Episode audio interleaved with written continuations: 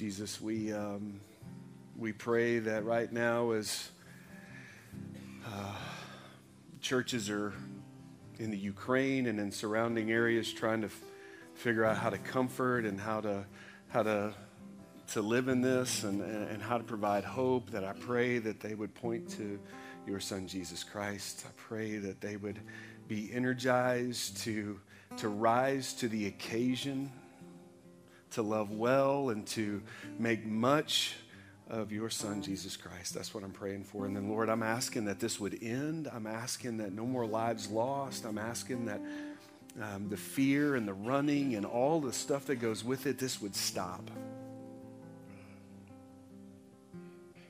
I'm not even really sure how to pray for that other than that you would do your thing that you can do.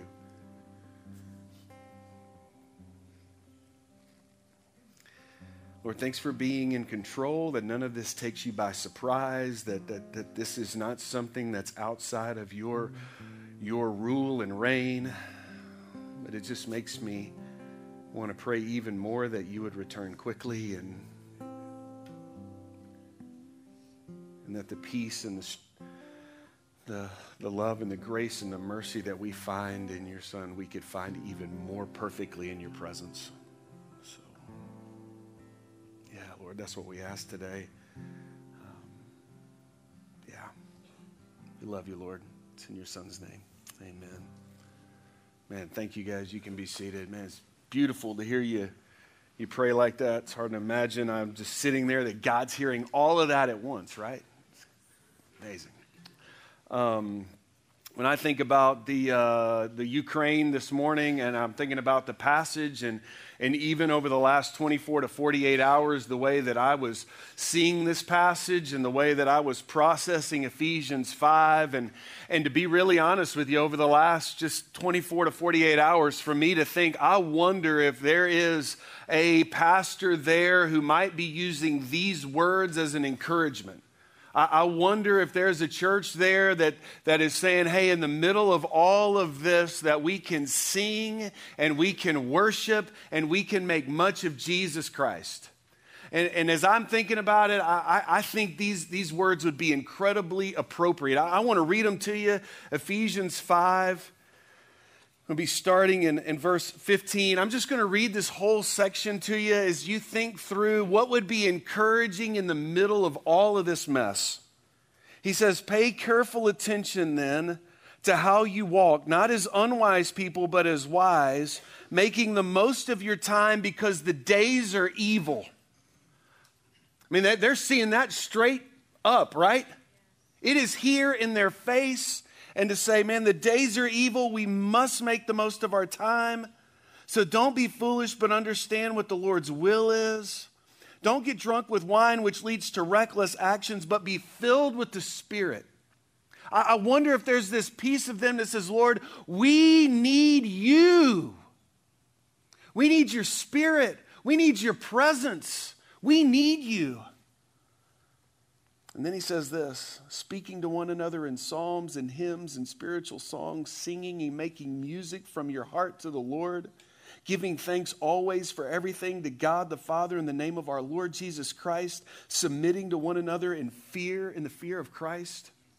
Can I just ask you, like, when you worship in that, in the ditch, when you worship in that dark spot, isn't it just a little sweeter?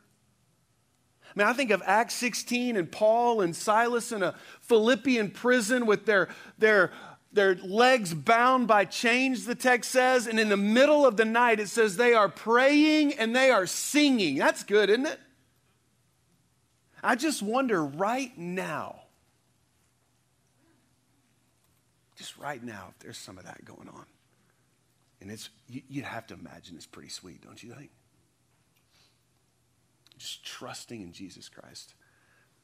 As I, as I read that, I, I, I sit back and I wonder in 19, 20, and 21, how much do we just take for granted that once a week we get to walk in here and have an amazing team lead us? Have an amazing team sing these songs and the words are on the screen and it's just easy to come in and, and we even got lights to go with it and i mean trying to create the, the mood and here it is i guarantee you there is some singing happening halfway across the globe right now with not half the stuff we got going on, and it is sweet, right?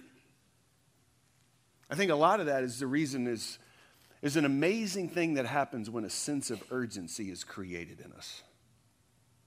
When there's this sense of urgency that's created in us that makes us and forces us and shakes us to say, man, I have got to trust in Jesus Christ. I have got to follow him. I have got to sing to him. I need him. And for us over here, who are just seeing this through headlines and clips, for us, Paul is still saying we need a desperate sense of urgency. Let me, let me read 15 and 16 to you, just, to, just for you to be clear. This is what Paul's asking for. Pay careful attention then to how you walk, not as unwise people, but as wise. Careful attention. Careful. I need you to pay attention here. I need you to be, I need you to be completely aware of what's happening.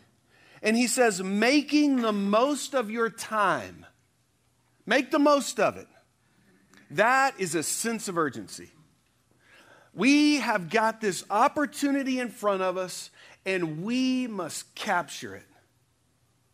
We've got to redeem this. We've got to make the most of it.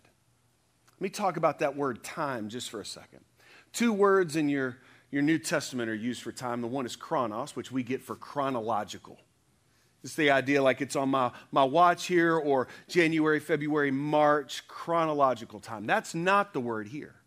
The word here is the word kairos, which is the idea of opportunity or moment. Matter of fact, if you're reading the NIV, you'll see there it doesn't put the word time, it puts the word opportunity there. That there is this amazing opportunity that we must make the most of. I actually think that Paul is, is not just using that word on, on accident just to talk about opportunity or moment, but remember, this is a letter to the Ephesians. They are under Roman rule. It would have tremendous amount of Greek influence, and because of that, there would be the worship of all kinds of gods, and there would be the Greek gods that would be a part of it. There's a Greek god of opportunity, and his name is Caerus or Kairos. That's the Greek God. He's the Greek God that has wings. Matter of fact, he's got wings on his feet. He is one that is quick and swift. He's constantly moving. He weighs, he's got scales and a razor in his hand. But probably the craziest thing about Caerus is his hairdo. Let me show you a picture of him. That's a reverse mullet. right? That's a reverse mullet. I mean, you're looking at that, and and um, is that a frullet? Is that what you call that? You know, like I, I don't know what you do with it, but that is Caerus. And here's the reason why his hair is in the front, because this is what they say about opportunity. When he's coming, you can only grab him when it's coming at you. But once he's passed, what do you see? A bald head. The opportunity's gone once he passes. He's swift, he's quick, and when he's coming at you, you better be ready to grab his hair so that you can seize the moment, so that you can seize the opportunity. But once he's gone, it's a slick bald head and there's nothing else you can do about it. You got a few of those, don't you? We all have those times in our life we look at it and say, if I'd have just reached out and grabbed it, I could have seized the moment. And probably a lot of us are saying, gosh, I regret not doing that. I regret not fill in the blank, seizing the moment, making most of the opportunity.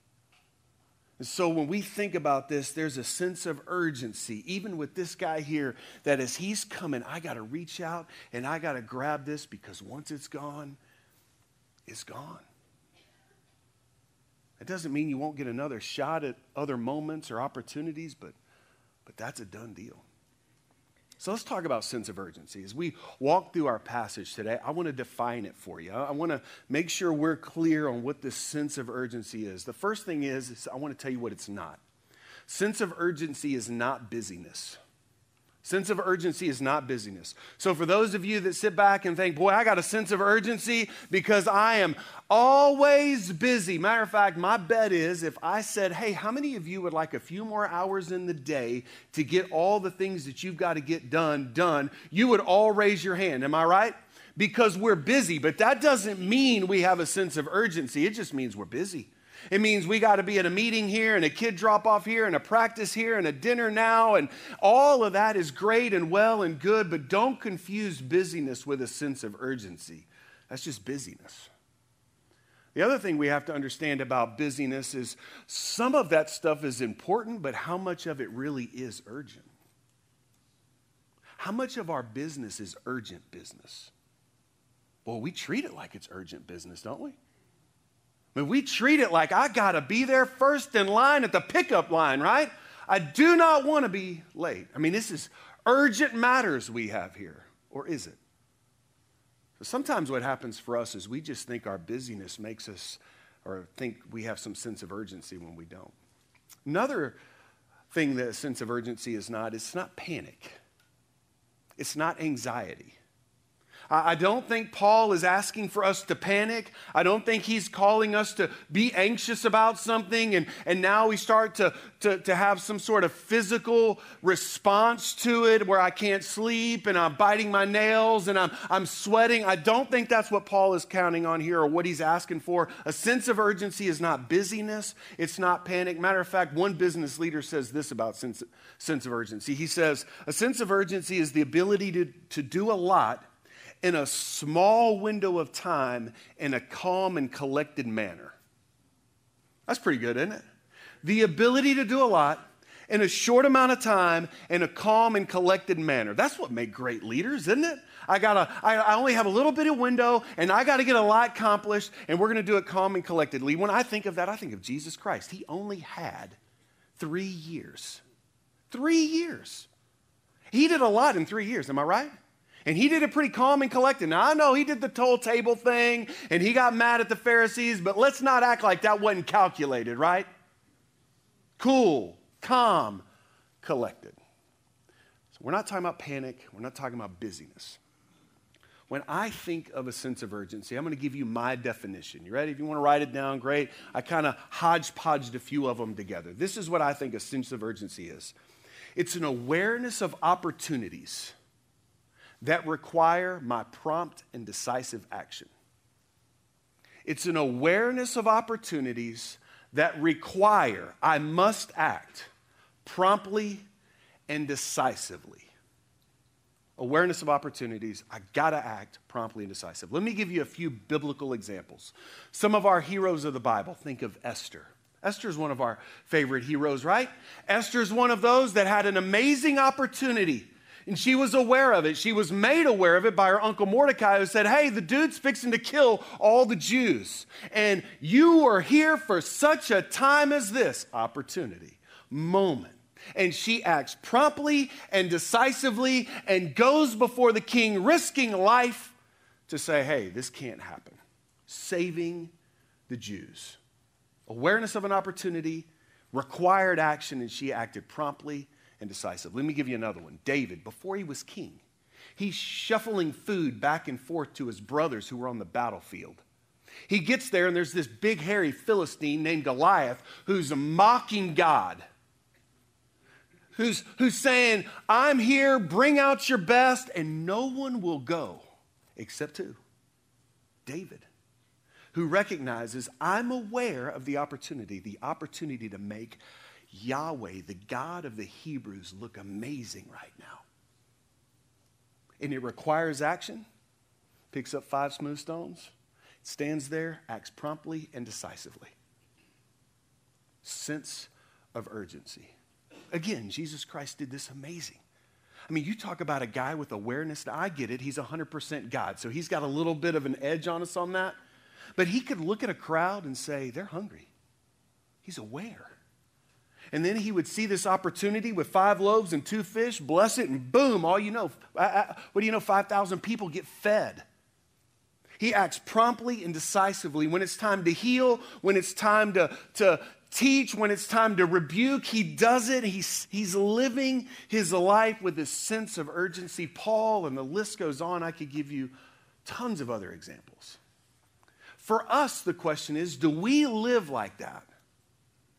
Do we live with a keen awareness of opportunities that require me, you, not the church, not your friend, not your small group leader, not the pastor, but for you to act promptly and decisively. Do you live like that? Do we have that sense of urgency? Why do we have to have it? Why? Well, when I'm looking at the text, he makes it really clear. Verse 16, we make the most of our time because the days are evil. The days are evil. I've already said it. If, if, if, we were, if we were halfway around the globe right now, evil would be staring us in the face, wouldn't it? Can we just have some real talk this morning? How evil is tomorrow going to be for you? Like, for real. Like, I, I nearly bypass that because we just kind of say it all the time. But really, how, how evil is Monday going to be for the Johnsons? If I'm honest, it's probably going to be pretty harmless. Oh, I mean, my wife's going to be disappointed that Walmart put a substitution on her list that she didn't really want, right? I mean, I, I might be frustrated that it took me five shots at the Wordle instead of three or four. Like, I, I might get a little frustrated over some things, but if we're really honest, I think the main reason we don't live with a sense of urgency is because most of the time we live in a day that's just, if we're just looking at it physically, is just pretty harmless. Just harmless. There's some frustrations, there's some inconveniences. How evil is it? I think you could actually preach Ephesians from front to back, and we're going to end with the armor of God, which is very intriguing because he makes it clear over and over and over again that the times are dark. That there is this ruler of the prince of the power of the age that there is this battle w- waging right now that, that is not one we can see, that there really is an enemy that is seeking to kill and to st- steal and destroy. Like he wants to do that. And for most of us, man, we're just, we're living here and not seeing, feeling, sensing any of that. Can we be honest and say that? Is that true for us? It's not, it's not real evil. Um, here's the problem with that. And I think the enemy loves it when we don't see things very, very harmful or very evil or dark. Because if there is no evil, there is no urgency. If there's nothing wrong, there's no need for you to act. If there's nothing bad happening, then there's no need for us to really respond to anything. And that takes all the good out of the good news when the devil's not that bad and he's pretty harmless and I don't really sense it and it can't be that bad where I'm at on 140 Whisperwood, right? It's just my neighborhood. But the reality is is that it's it's evil out there. And we have got to have a sense of urgency because it is that. Let me, let me be clear today, right? There is no good news if there's not a devil and Satan. Like there's no Darth, there, there's no need for Luke Skywalker if there's not Darth Vader. There's no need for Aslan if there's not the, the, the, the witch, right? There, there's no need for any of these good people to rise up in your favorite book or your favorite movie if there isn't something bad. There is no need for Jesus Christ to come to this planet to live a perfect life, to do miracles, to teach, to be mocked, to be rejected, to be spat upon, to be beaten within an inch of his life, to have his blood spilt. There's no need for him to carry that terrible instrument of death through the city while everybody laughs. There's no reason for people to gamble over his clothes or to be stabbed or any there's no reason for him to die, to be buried in a borrowed tomb and 3 days later come back to life if death and sin isn't really that bad. I mean, I would say the days are evil because the response of Jesus Christ was massive, wasn't it? Sense of urgency. The days are evil. Not only that, he tells us another reason why. Look at verse 17. So, or therefore, don't be foolish, but understand what the Lord's will is. So I'm supposed to have this sense of urgency and to make the most of my opportunities that, that I am able to, to promptly and decisively act upon because the days are evil, but also because I need to know what the Lord's will is. I need to understand. I need to have my mind wrapped around what the Lord's will is. Again, this is another one of those things I kind of wonder do you know what the Lord's will is? What's the Lord's will? That's some of that stuff we throw around at church, and it sounds good, doesn't it? Well, I want to know what the Lord's will is. What is the Lord's will? Because here in this passage, your sense of urgency is based on the fact that you would understand what the Lord's will is for you. Now, I'm, I'm just going to remind us, because I think we already know the answer. I just want to remind us today. This is the Lord's will for you. From the very beginning, God made it clear he wanted people who would follow him, be allegiant to him, be loyal to him, be faithful to him, to declare his glory and his goodness and his grace and his fame and his mercy to every person on the planet. That has been his will for his image bearers since Genesis chapter 1. Fill the earth sin enters in. And so now our job gets harder. And Israel didn't do a great job at it because they were supposed to be a kingdom of priests that declared the glory and the grace and the mercy and the fame and the amazing greatness of God. And they failed. And so God says, let's do it through Jesus and this organization called the church. And this organization called the church is called to do this one thing to make famous God's glory and grace and mercy. If you're wondering what God's will is for you, I may, be, I may not be able to talk to you about a job you're supposed to take or the home you're supposed to buy, but I can tell you very generally here. Are you ready? You're supposed to tell other people about Him. Jesus' words You are salt and you are light. That's the Lord's will. You are to be a neighbor, a good one. That's the Lord's will for you. You are to go and teach others all that I've commanded you. That's the Lord's will for you. You are to make disciples of all nations. That's the Lord's will for you. You are to be his witnesses. That's the Lord's will for you. I just want to tell you why that creates a sense of urgency. Can you imagine that the God of the universe has entrusted you with that task? Can you imagine that the God of the universe has entrusted you with the task of telling others about how great he is? I don't know about you, but that that is a massive responsibility that gives me a great sense of urgency.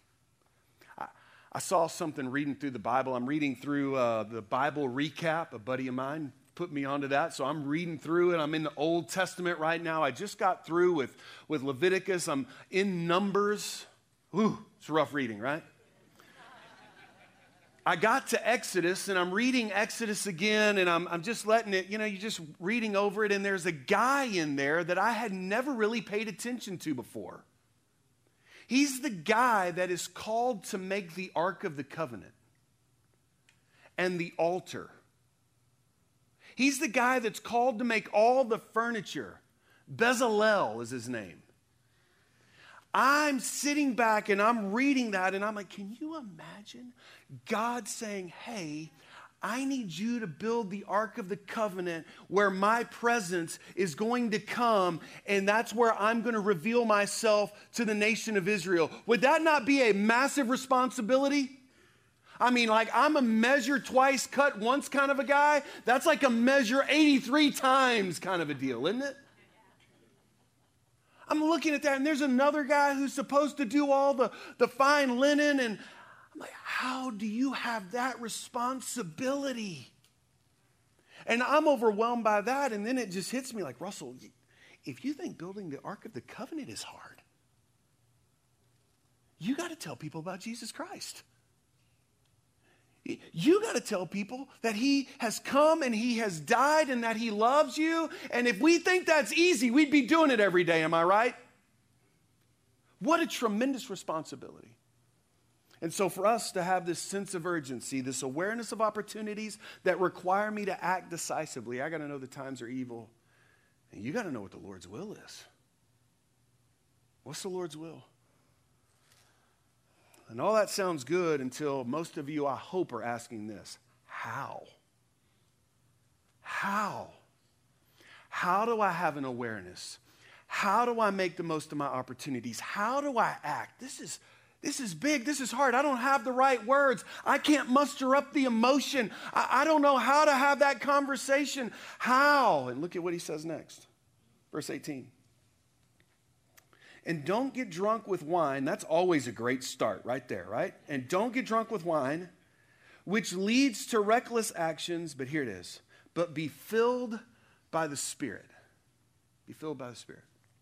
Now, I'm not going to spend a whole lot of time talking about the drunk with wine part because if you read all of Ephesians 5, Paul is throwing out metaphors left and right light and dark, walking, death and alive, sleep and awake. I mean, he is throwing them out. And now all of a sudden he gives you another one. Don't be filled with wine, don't get drunk with wine, but be filled with the Holy Spirit. And I'm sure there's a lot we could talk about that. I really just want to focus on this filled with the Holy Spirit piece. Again, can we just be honest? It's like saying the Lord's will. All the days are evil. Let's be filled with the Spirit. What in the world does that mean? It's like this Christianese we just kind of shoot out there like it's going to do something, right? What does that mean to be filled with the Spirit? Just for a minute, how would you answer it? How would we talk about this? What is the language we would use around this idea that I want the Holy Spirit to fill me. When I'm looking at this passage, especially when I'm, I'm looking at the, the, the, drunk with wine and filled with the Holy Spirit, I think there's probably a couple of things going on. I already told you about one Greek god, Caerus. I, I think there's another one here that they would have worshiped. Uh, that sh- this, this Greek god was the god of wine, and they had all kinds of drunken orgies. And so that might be some of the things the readers are thinking. And I also think when Paul uses this language, when he talks about filled with the Holy Spirit, I think he's bringing these together because there's only one other time in Scripture that the Holy Spirit is mentioned with wine and drunkenness. You remember where that is? Acts chapter 2. It's kind of a crazy story. Matter of fact, there's a few chapters in your Bible you kind of want to know. Acts chapter 2 is one of them. Because Acts chapter 2 is when the Holy Spirit is given to us. Here's how the story goes Jesus ascends and he says, Hey, fellas, I want you to pray and wait until the Holy Spirit shows up. Holy Spirit shows up, you're going to go to work. They go pray, they wait, Holy Spirit shows up. It says in Acts, there was a wind and flaming tongues of fire landed on their heads, the disciples' heads. And they start teaching. And they start teaching to all of Jerusalem, and they all start speaking languages they don't know because they're telling everybody about Jesus Christ. So one of them speaking in this language, another one speaking in this language, so that everyone would hear about Jesus Christ.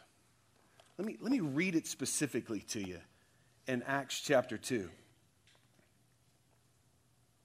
He says, Suddenly a sound like that of a violent rushing wind came from heaven, and it filled the whole house where they were staying, and tongues like flames of fire that were divided appeared on them and rested on each one of them. And then it says this Then they were filled with the Holy Spirit and began to speak in different languages as the Spirit gave them ability for speech.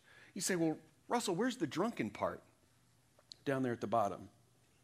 What could this be? But some sneered and said, They're full of new wine. Interesting, isn't it? I wonder if that's what Paul is wanting to draw your attention to, especially that word filled. That word filled is really important.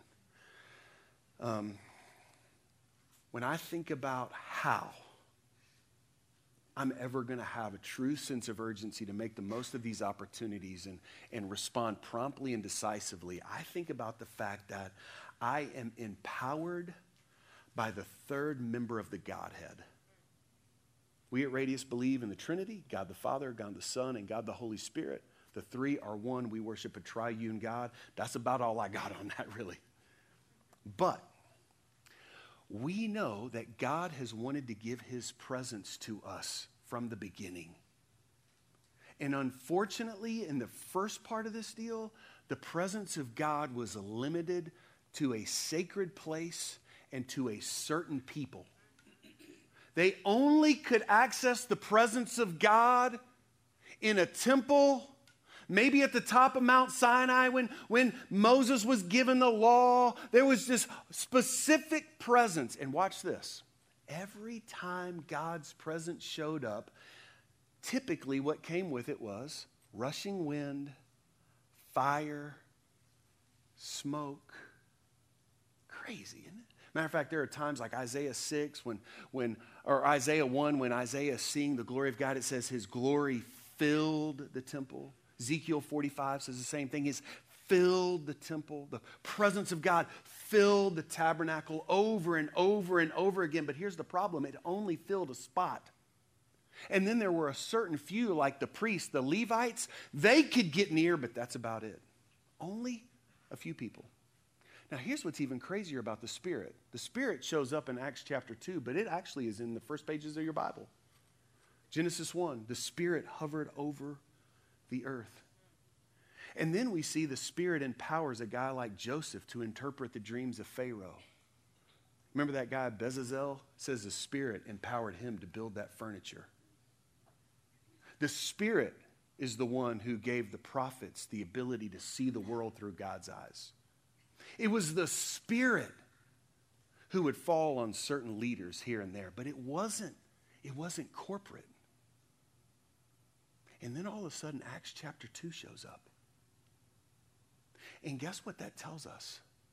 That the presence of God is no longer confined to a building.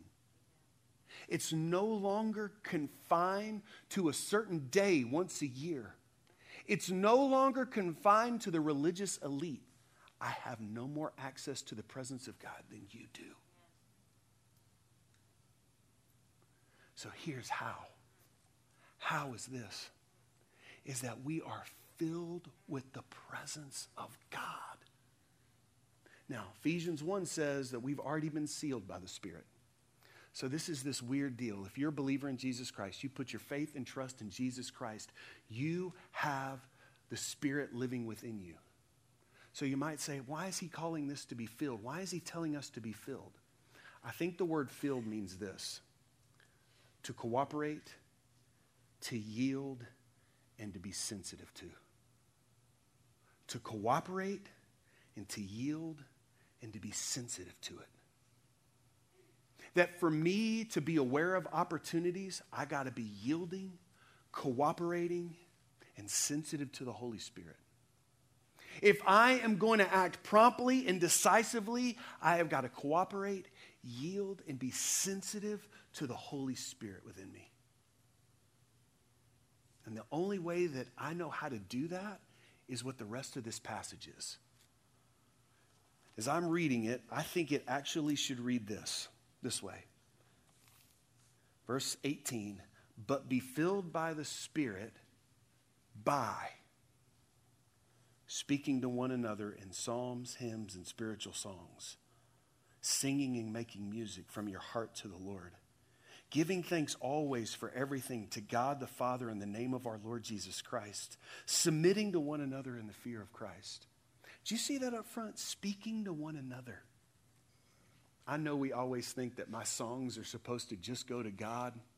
Some of my favorite moments in worship are when I sit right here and I shut my mouth and you sing.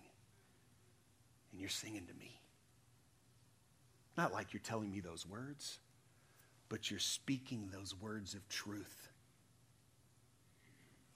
I'm, I'm, sitting at Winter Jam Friday night. Took my daughter there on a, on a daddy daughter date, and we're getting after it. I couldn't understand half the words that were going on, right? It's loud, there's flames. I'm like, whoa, like we're getting it. Anybody remember that old Christian band, NewSong? They still do this stuff, man. They still do it. Gives me hope. One day, man, be 70 years old and still rocking it, right? And they're up there. No offense, Kenyon, I'm with you here. I got you. And so they start singing their classic from 20 years ago, Arise, My Love. Anybody remember Arise, My Love? Oh, if you've been in a youth group 20 years ago, you probably did the play, right? They start singing that, and I'm just looking around at thousands of people, and I'm like, it's pretty cool.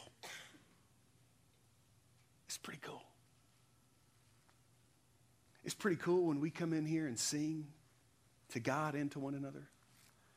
It's pretty cool when we come in here and, and we speak truth to one another. It's pretty cool when we come in here and we get in group and we talk about God's word to one another. Because that is what allows us to be sensitive and yielding and cooperating with the Spirit because I'm more and more and more aware of Him this is my best illustration for this, all right? And then I'm going to be done.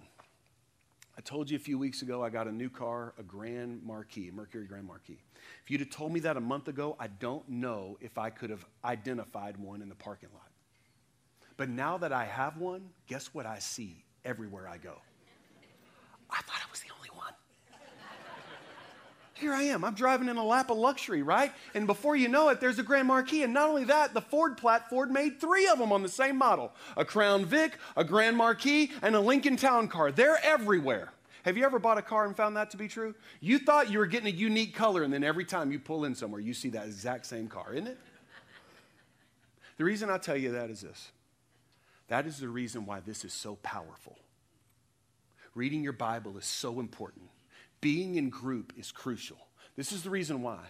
Because as I talk about God and Jesus and the Holy Spirit, it makes me more what?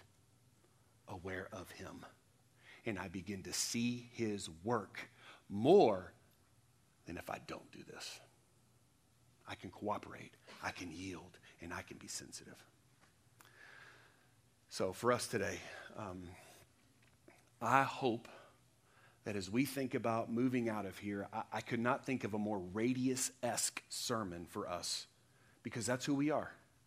We come in here and we become sensitive to the Holy Spirit and we become filled and we, be, we challenge one another and we speak to one another and we remind ourselves of the sense of urgency and we leave out of there priest we leave out of their temples. We leave out of here is this amazing opportunity to love our neighbors and be salt and light and to do all of that. And you don't need me to do it. We just do that where we are.